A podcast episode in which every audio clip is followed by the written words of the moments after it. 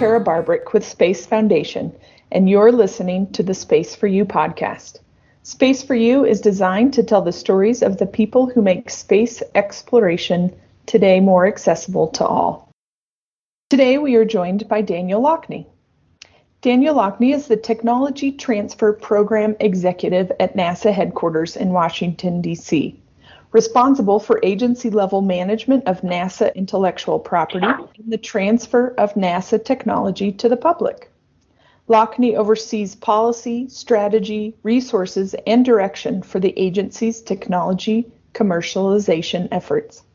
NASA has had a long history of finding new, innovative uses for its space and aeronautics technologies, and Lockney is the agency's leading authority on these technologies and their practical terrestrial applications. Lockney studied American literature at the University of Maryland, Baltimore County, and creative writing at Johns Hopkins University. He started his NASA career as a contractor in 2004, converting to civil service in 2010. He lives in University Park, Maryland with his wife and two space pups, Astro and Cosmo. Welcome, Dan. Hey, how are you? I'm doing pretty good today. I'm excited that we get some time to to chat and me to pick your brain about a few things. Yeah, it's going to be fun. I'm looking forward to it. Thanks for having me. It's my pleasure.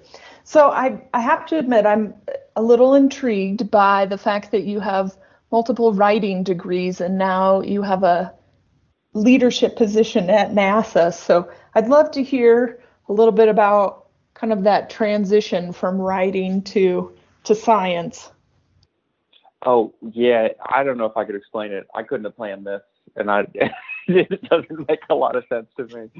Um, I, I I get asked about this a lot, and I think the answer is I just kept pursuing whatever I found interesting. Um, so if if I liked something, if it was engaging to me, if I was interested in it, continuously curious about it, then I, kept moving that direction. And uh, I look back and huh, so that happened. so yeah, here I am, kind, kind of unexpected. But it was also, I guess I've been doing this uh, 17 years now, um, and it was not a not an overnight process. Right. So did you teach writing? Did I understand I that did. correctly? Yeah, I was a high school teacher for a while, and I, I taught technical writing at a local college in Baltimore. And then so ultimately, I I went into college, didn't really know what I wanted to do, and was fascinated by stories and storytelling.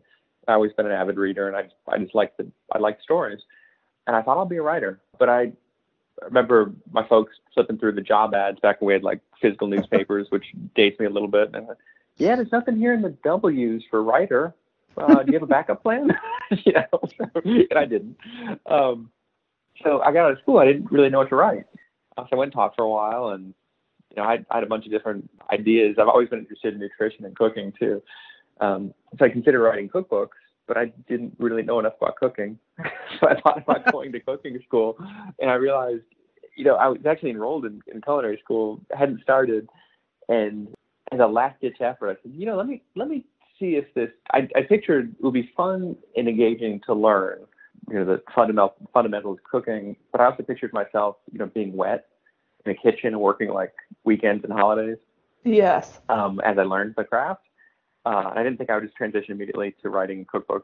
So I, at last ditch effort, I applied to a, a job application that was written so poorly, and it was the NASA Center for Aerospace Information, Scientific and Technical Information Program.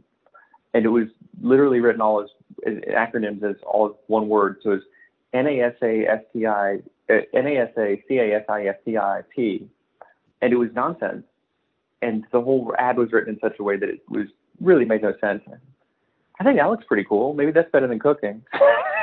I, so I applied for it, and I showed up. I got to the door, and there's that blue meatball on the door, like NASA, NASA. I was like, what? you the spaceships and stuff? You gotta be kidding me. Um, so yeah, I was not a space buff. I was not an engineer. I, I walked in and they started describing what they're doing, and, and I was sold. It was kind of a last ditch. Maybe this is an interesting job, but they started describing. You know how there's a bunch of technology that we have in our everyday lives. due to space exploration and the nation's investment in aerospace research. And I was like, yeah, everyone knows that. We record that here. We hunt that down, we find it, we tell that story so the public knows that it's that its investment in NASA is, is worth the effort, and there's all these cool products and services as a result of this investment. That's pretty cool. And I started re- researching it, looking into it. Uh, there's actually really something here, and the beauty of it is, I mentioned that I like stories, and mm-hmm. the tech transfer and you know spin-off process, this process by which NASA makes its technology available to the public, is kind of wonderful and cyclical, kind of like Law and Order which we, we all know and love. There's like 10,000 law and orders. There's also like thousands of NASA spinoffs. And the, the process is, you know, NASA gets assigned a mission, told go do this impossible thing, and it's NASA. It's like, yeah, we'll figure it out. In the process of doing that work, you know, you can't go buy the components at Target. You can't just like run out to Home Depot and say, like, give me a James Webb Space Telescope, and you know they have one on the shelf. there's some process involved. You have to make this thing, and there's individual technologies, inventions, and components that that need to be come up with along the way. Like I said, kind of like Law and Order, NASA gets a mission, it's like dong dong, and then they run into a challenge. The engineers and they're like, we we've researched the state of the art, we've looked around for a solution, and there isn't anything. And those have a commercial break. Um, so the NASA engineers and inventors, brilliant, smart, fun people, develop a new solution to whatever problem this is. So then we have a NASA technology that does something, some sort of need that we have. So then, dong dong, uh, it's the Law and Order sound. Yeah, uh, it, comes, comes to the NASA Tech Transfer Program, which which which is now my responsibility. The, the program executive for this activity. So all 10 field centers, we have a NASA office that reviews all of the inventions that the inventors come up with, and we have about 16, 1800 per year, and we look at them and see what else can we make from this? Who else can use it? Are there obvious industry applications and then if there are applications, what's the best way to get it out to the public? Most often these are non-aerospace uses. We figure out things like, oh yeah, the shipping industry can use this, or this would work in a hospital, or this would be great in sneakers, or, or who knows what it's going to be. That's kind of fun of it. So then we endeavor to get that out to the public in whatever way we we determine is best. And sometimes it's publishing, sometimes it's patent licensing, um, sometimes we invite people in and show it to them, kind of a know-how and show-how kind of, of transfer. If it's software, we'll let people download it. So we work on ways to get it out to the public, and then dong dong one more time. Um, the the uh, the public, the, the, like a company will take it, invest in it, manufacture it, market it, and sell it, and all of a sudden, like this weird gizmo gadget that some NASA engineer sitting in a um, a lab someplace said, "I got an idea. This will solve my mission, uh, one of my mission needs." you know, that technology is all of a sudden you, you can go to Target and pick it up off the shelf. There's an unlimited number of these stories to always hunt down, find, and tell. And NASA is continuously investing in new technologies. So it's this never ending um, fountain of fantastic content. So that's what got me interested originally. And then as I kept working within the program, it was a little bit like the Karate Kid, uh, like kind of the like like why am I waxing all these cars? And all of a sudden, like you know karate. Um, so I think that's how the movie went, right? Little, yeah, that's how I remember it too. Mm-hmm. Yeah. um, so that's a little bit like my training in tech transfer. I I wrote you know a couple hundred stories, did thousands of interviews. In the process of of you know compiling these success stories and writing the the uh, the annual spinoff report for NASA, um, but after a few years, all of a sudden I knew this stuff. And it was kind of unexpected to me too. Um, I said, now I'm just the writer. I'm just cataloging. I'm, I'm your scribe. But it turns out that I had a kind of bizarre depth of content knowledge and, a, and an overall view uh, that, that gave me some insights into what was successful and, and what the program needed to continue doing and, and, invest in in order to ensure that there's more of that successful commercialization. Uh, so then eventually I ended up having getting the opportunity to implement some of those ideas and run the program itself. That's a long-winded answer. I'm so sorry. I'll try to be a little shorter.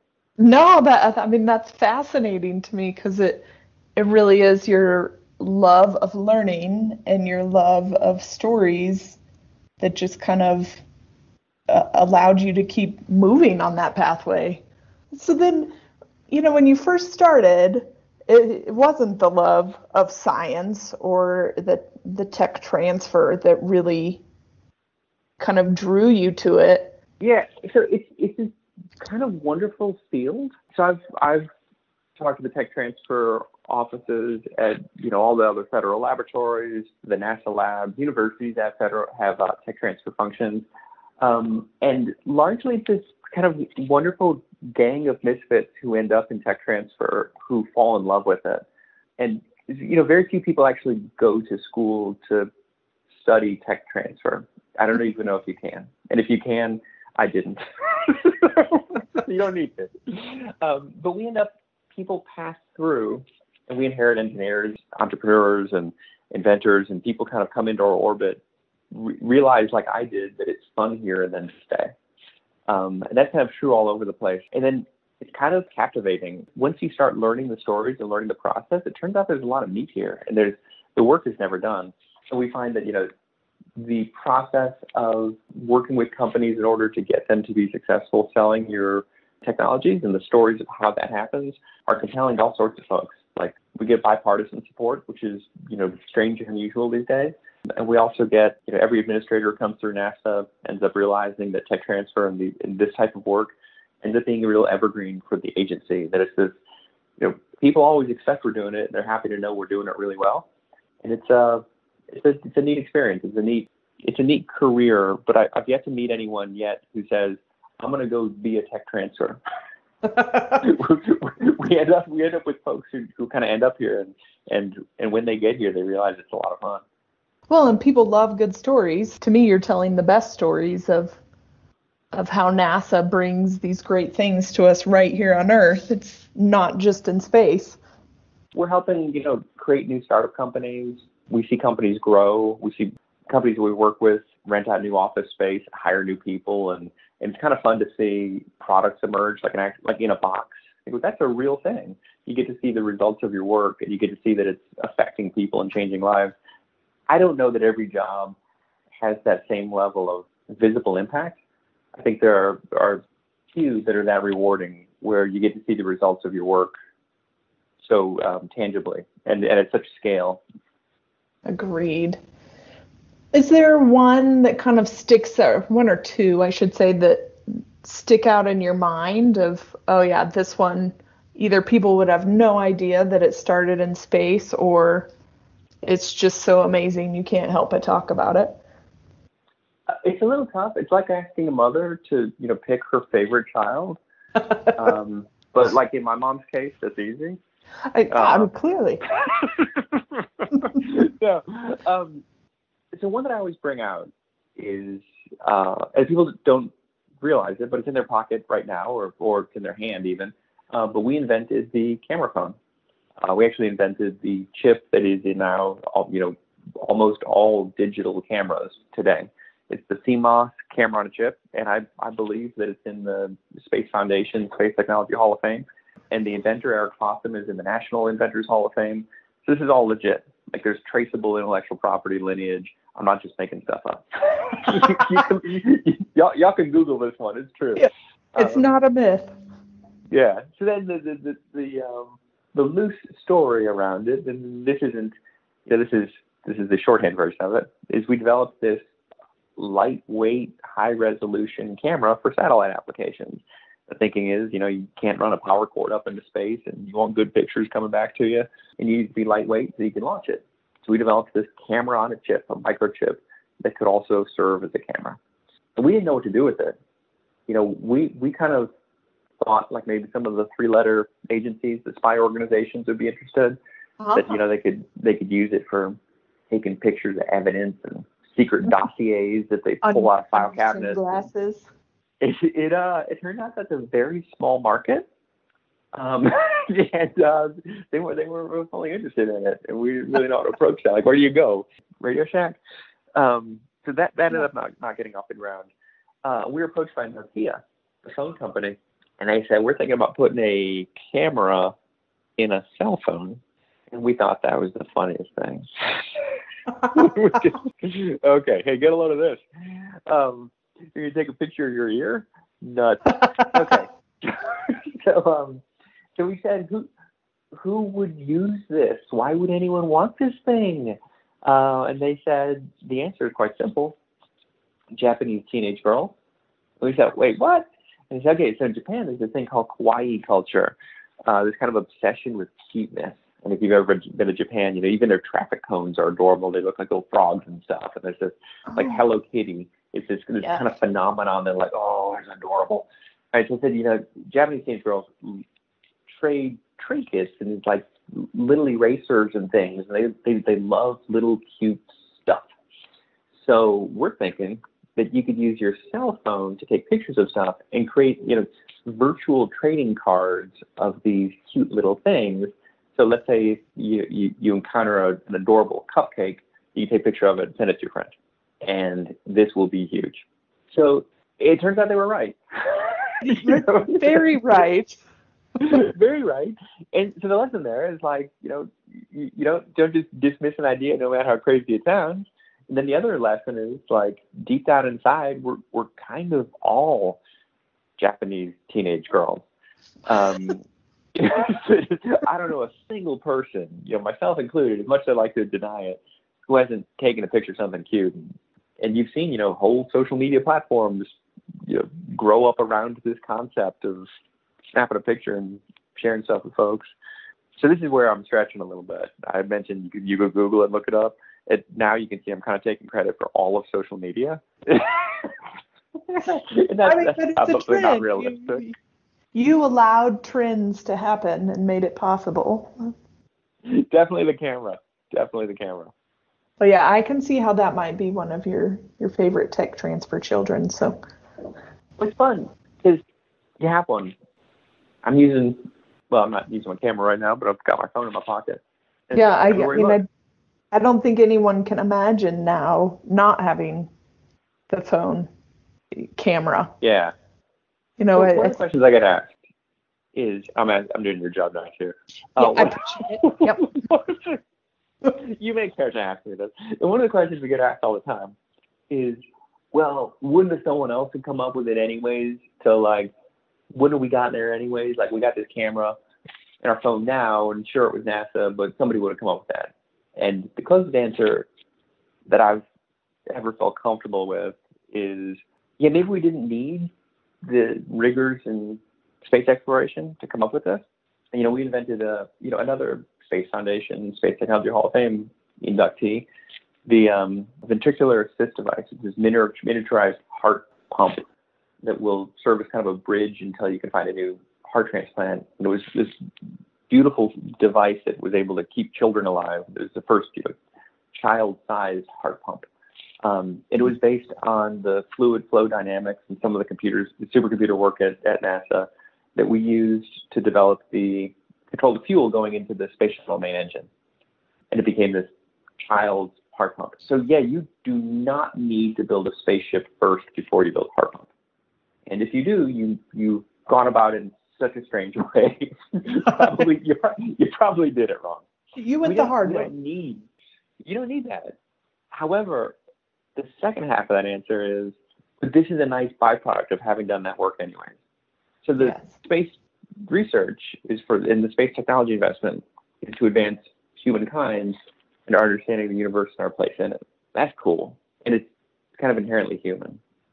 But then the other super neat part is the, the secondary, tertiary applications, the gravy that comes out of this, and that it makes our lives better in tangible, practical, terrestrial ways. You talk about a camera, and then you talk about a heart pump. I mean, those are two very, very different concepts and byproducts. Yeah, so we're all over the place. It's you, you see us in consumer goods, uh, sporting equipment. You'll see it in medical applications from telemedicine to you know advanced robotic surgeries to the, the robots to dispense medicine in hospitals. That's a thing now. To even the Roomba, you know, the iRobot vacuum, the iRobot folks, you know, they cut their teeth at NASA building Mars rovers. They've also done tactical robots. So you see them, uh, you see NASA technology in every airplane, blended upturned winglets at the uh, corners of airplanes That's NASA technology allows for, for greater fuel efficiency. Hundreds of NASA technologies in airplanes. You you see us all over the place. So we've got a couple catchphrases like "There's more space in your life than you think," bring NASA technology down to Earth. You can pretty much imagine any aspect, any activity, and we can find a, a way that NASA has made it better. Some sort of pathway back to NASA. Yeah. So I think, you know, we look at space now and going to space, and it seems almost commonplace, but it, we forget that it's still difficult to get to space. So, what do you think some of the new obstacles of, say, going to other planets and going back to the moon? I mean, do you see any tertiary benefits that might be coming our way? Yeah. So the first part of your question is, I think, you know, from what I've learned, you know, as a as a layperson coming into the space industry and getting getting to know it over the past 20 years, um, that growing up, you know, I was taught that space travel was fairly safe and routine. With the, you know, the idea was that the shuttle was like a big, a big bus or a big truck, and it would just go back and up and down, and, and we kind of lost track of how many missions there were, and then you'd see something like the Challenger disaster or the Columbia disaster, and it's kind of stark reminder that it was, it was never safe, it was never easy. But we've kind of got, we've inadvertently gave the public the impression that we had it all figured out. But it turns out that even to this very day, space is challenging.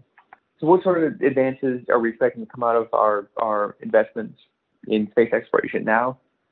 Some more predictable, like power storage and generation, uh, which could have application in you know here on Earth, you know, better batteries, solar panels, that type of uh, thing. Cleaning water, um, keeping crews safe in in remote areas has ap- obvious applications. Uh, we used to say you know, when we talked about telemedicine, you know, in remote regions, but I think most of us have had an online telemedicine doctor's appointment this year. Yes. You know, we haven't quite haven't quite figured out how to go to the dentist remotely. um, but so there's a lot of things we can predict. You know, lighter weight, newer materials, stronger materials. So these types of things that we know to expect. I'm kind of most interested in the stuff that we don't know we're going to come in to come across like the kind of just as the fun part of exploration is the unknown. I think the the fun part of, the fun part of some of this technology development will be figuring out like what kind of new technology will we discover that we need and then have to create and then what what sort of strange unexpected cell phone camera or heart pump might we get out of it so it's it's, it's the part we don't know that i'm most excited about me too I think that's where the creativity comes in. Very exciting to think about. I'm the worst person to visit the uh, the labs. I start walking through, and people are, are telling me what they're working on. And I uh, went to our Skunkworks lab at Kennedy Space Center, which is this kind of high tech, lean operation that just works and works. Uh, the thinking is outside of the big bureaucracy of a federal agency, uh, that they can just do quick, fast tech development work. They're working on this low voltage device for scattering the dust off of solar panels for Mars rovers, which is so cool. It's one of the challenges to get up on Mars and you got these solar panels and uh, wind kicks up some dust and uh, knocks it onto your solar panel and you can't recharge. And then, well, you don't have any energy. Uh, so Mission over. This, right? This is a bummer. So they're describing this this technique that doesn't use a lot of power that would vibrate at such a low frequency that it wouldn't allow dust to settle on it. So cool. And it's for Mars, which is also so cool. But again, I said I'm the worst guy to, to visit. I, what else does it do? Where else can you use it? It's for Mars. Could you use it on a car? Why would you want to? Who is this guy? right? what if you put on a what if you put on a skyscraper and then you wouldn't have to clean the windows? You can keep the windows clean all the time. How did he get in here? this guy's lost. He fell off the uh, the tour. Um, but I'm always interested, like, so what else? What else? What else can it do? And that's part of the fun of this work. And you know, quite, quite honestly, you know, that was somewhat of a joke. But the inventors, you know, they they know where else it can be used. They've they've been looking into the whatever problem it is they're trying to solve, and they've they've looked at different industries, they different looked at different applications. They know the field, and they'll come to us and say, "I developed this thing. By the way, it could be useful here." and then and they're usually right. And then you help them transfer it. That's the plan. So then, how do people actually find technology that's available to to transfer to some other purpose here on Earth? Well, we have a website. Um, Super simple. Technolo- I know, right? Uh, we didn't always, and we're actually not to brag, not to brag, but we are the only federal agency with all of its technology available on a website. Ooh. So to, this, to this day, people looking at how did you do it, and it was. It turns out it wasn't easy. But every technology that we have, hardware or software, is available uh, technology.nasa.gov, and you can find our patent portfolio. And within our patent portfolio, there will be it's all searchable, beautiful website, searchable by keyword. There's also entry points like materials and coatings, robotics, automation, optics, instruments, sensors, and such. So you, you can get a little head start if you're interested in a specific category. But you can search through our entire portfolio. You pull up a technology, and there will be a picture. There will be some plain language description of what we were working on, what we came up with, and what it does. There will be a, a bulleted list of benefits of this technology over the state of the art and then what we think a list of, of potential applications for it could be. And then kind of like a newspaper article where you get more detail as you read down. As you read down in the page, it gets a little more detail, a little bit more in depth. And then there'll be a full link to the patent so you can see drawings and, and all the information about, you know, how the, the enabling description of thing works. So then if you're interested in talking to us about it, there's a number that you can call specific to that technology, or there's a link. You can click on it, and you'll get somebody you know, within a day or two. Somebody will get back to you and to answer your question. So that's the hardware side. On the software side, the federal government is funny in that we don't hold copyright, so we don't copyright our software, and generally speaking, you don't patent software. So since it's not intellectual property, it doesn't have the standard intellectual property protections on it. What we do is we just give it away rather than license it. So we have a uh-huh. free software catalog, a thousand plus codes, and you click on it and you say, I want this thing, and then you can download it. And there's a thousand codes on there. And this isn't, you know, the Apollo guidance landing software. This is modern, everyday software that our engineers and software developers came up with within the past, you know, three to five years. This is modern, real stuff. And it's CFD codes, it's image analysis codes, it's um, there's a time card software in there that we came up with. There's risk management software. There's Microsoft Project plugins, real stuff that we needed that we didn't see uh, in the marketplace. So we made a copy, and you you can have it if you'd like. So software.nasa.gov is the subset, but technology.nasa.gov will get you to all those sites. And then also within technology.nasa.gov is our spinoff catalog, which is, you know, I mentioned a couple of examples of NASA technology that's in your everyday life. But through spinoff, you can search, keyword search will pop around the website. You can find a bunch of cool content, uh, thousands of stories of, of these types of technology examples. And we also have kind of a neat interactive called NASA City, where it's just kind of um, 3D graphic that you can zoom in and go around an airport, a hospital, a sporting complex, and a home, and find you know areas that you'd see in your everyday in your city you can you could find which technologies are enhanced by NASA technology. So it's kind of a neat feature. I have thoroughly enjoyed that one myself. I do think it is fascinating, and you know, just hovering over all the pieces and realizing, oh, I had no idea that that started as a space technology. Well, look at that. Here's this other thing, and it's exciting. Yeah, it's all over the place, and it, you know, these are also this is the, the the the free market, and you know companies come and go. So some of the companies we worked with in the in the way back, NASA's been been around for 60 years. Some of them are outdated. Uh, some technology that we invested in way back when is you know not anywhere near as, as cool and high tech as what we've got now. In some instances, we made lasting impacts, um, like with the cell phone camera or you know, we helped redesign the modern semi truck. So when you see a that that rounded nose of a big semi flying down the road, you picture back to the 1970s. The semi trucks had that flat face, like a shoebox going on the road or a sheet of plywood. Um, mm-hmm. Um, we worked with the Department of Transportation, a bunch of truck companies, to help them soften that leading edge in order to save fuel back in the 70s during the um, energy crisis. So that's a lasting impact that's, that's changed and has been around for decades now. That's kind of ubiquitous, and we look at it and yeah, of course they look like that. There's a bunch of stuff that we did way back when that isn't around anymore. Like we made a um, robotic mother pig to help nursing piglets. Um, it was this temperature controlled device that like vibrated or something at the specific frequency of like a, a mother pig's body would and like had a heartbeat in it. And that was weird. You know, it's not around anymore. but, but, it was really great. Ah, 1976, that was the coolest thing you could have seen. but, um, yeah, so, so we we've got thousands of these examples. Some some of my favorites. And NASA's been coming up with weird stuff forever.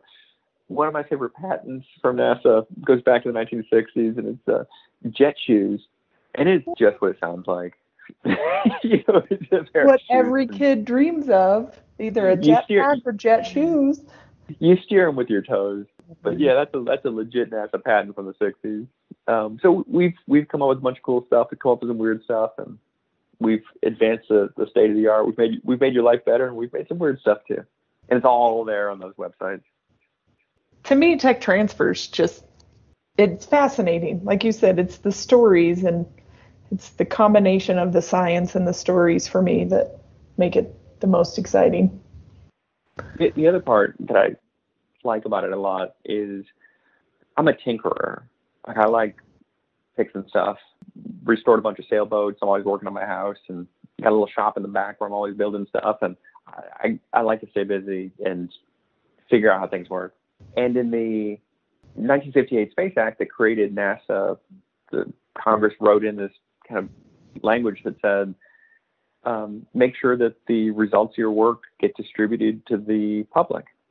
So NASA Tech Transfer has been around since 1958. I've been with it for almost 20 years. But I took over management of the program about 10 years ago.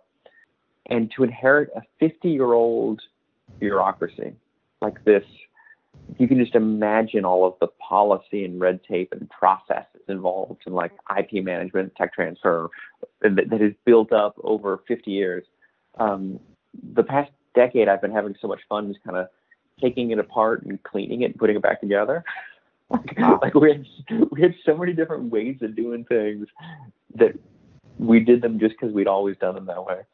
So I've been having fun trying to figure out how to make the program more efficient and some basic stuff like building that website I mentioned, or uh, getting rid of serial processes in favor of parallel, like where you have you need you need to get 10 signatures. So do you go to 10 people one at a time, or do you go to all 10 of them at once? 10 of them at once makes no sense. So all of these little tweaks and all these little efficiencies we've been able to make to the program into how we do business have result, resulted in over the past decade a uh, quintupling of the amount of commercialization we've typically seen from NASA. Our patent licensing is through the roof.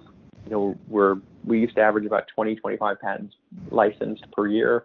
Now we're hitting 150, 175 easily. And our software, we used to release about six, 700 pieces per year. And now we're like three, four, 5,000, 6,000 some years. All just by embracing modern technology, and figuring out ways to, to reach people better. It used to be 20, 30 years ago, you would mail postcards to people if you wanted them to be interested in something, or, or mm-hmm. they could make a magazine and you get to show up in person. But embracing the, the ability to reach so many people and tell them about our offerings has, has really advanced the amount of tech transfer we've been able to get done. So that's been fun. Brilliant. I, I do think it, it's an exciting thing, and hopefully you'll just keep building it up and keep quadrupling quintupling. Quint. Oh, quint. Excuse me. Yeah. Quint. Let's get that right, Kara. Geez. Fancy one. Right. Yeah. yeah, it's been fun. It's it's a strange place I found myself, but I really like it. Well, thank you, Dan, for showing us how NASA technology has left the agency and is all around us now. You can subscribe to this podcast and leave us a review on Podbean, Apple Podcast, Google Podcast, and Spotify. Remember to follow us on Facebook, Twitter, Instagram, and LinkedIn, and of course, our website, spacefoundation.org, where you can also learn about the various ways you can support Space Foundation. On all of these outlets and more, it's Space Foundation's mission to be a gateway to education, information, and collaboration for space exploration and space inspired industries that drive the global space ecosystem. At Space Foundation, we will always have space for you. Thanks for listening.